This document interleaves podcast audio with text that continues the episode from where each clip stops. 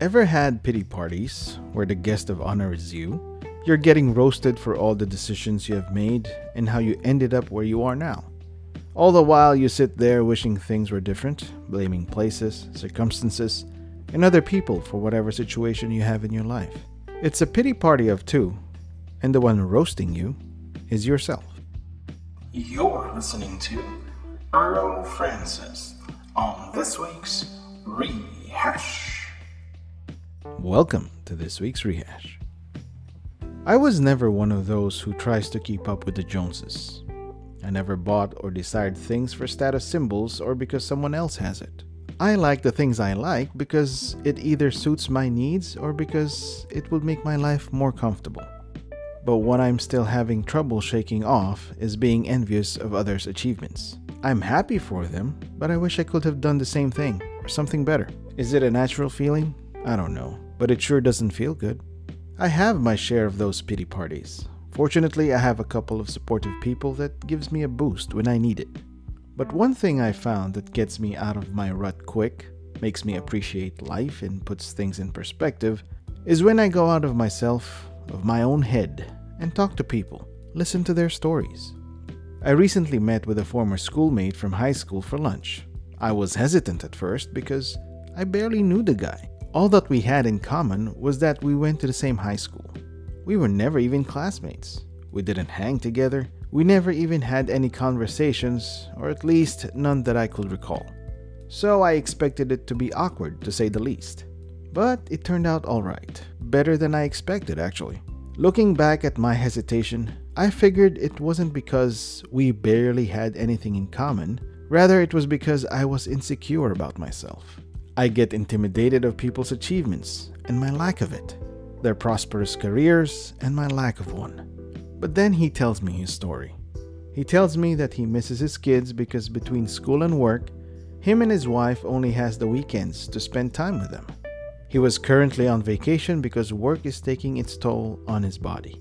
He even had an appointment with his doctor just because of it and needed to recuperate.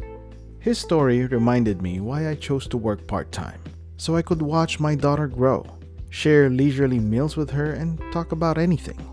It reminded me to appreciate the less stressful part time work that provides health insurance for my family. And here in California, with its ridiculous standard of living, it's like finding gold.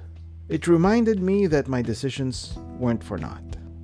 That I am where I am because I chose to be. And I don't need to compare myself with others because they have their own priorities, their own pursuit of their own kind of happiness. Is that being happy for others' misery? Is that a way of looking at the bright side? For a silver lining? A glass half full kind of thinking?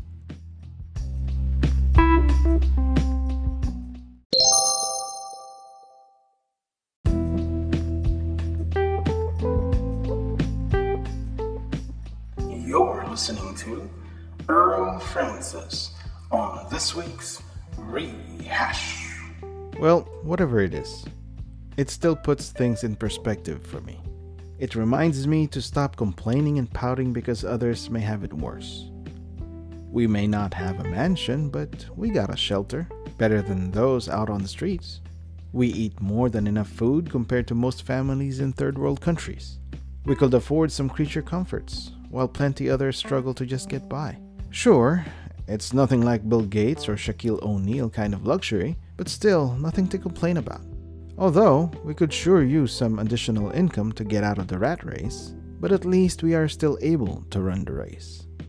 It also reminded me to be more compassionate, to remember that everyone is going through some kind of challenges and facing their own demons, no matter how they appear from the outside. And if I can't help, at least I can empathize. Although I admit I find it hard to empathize when it's our way of living that is being encroached. To each his own, running my own race, being comfortable in my own skin, to focus on what's going right in life tends to bring more of it. Our life is just a reflection of the way we think. I know all these principles. I've read plenty of books about them, but it's the application that I'm having trouble with. It's a work in progress. I do give an effort on steering the way I think, journaling, counting blessings, exercising the body, and taking time to stay still, connecting to nature. Even this podcast is all part of that effort. How about you?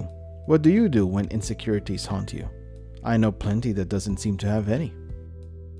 For those of us who are still a work in progress, making our efforts to get our minds right and focus on what's good in life, keep at it.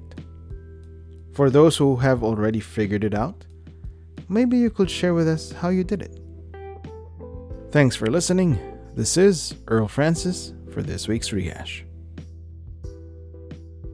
We hope you enjoyed this episode. Please remember to hit that support button and follow us on Facebook, Instagram, and Twitter.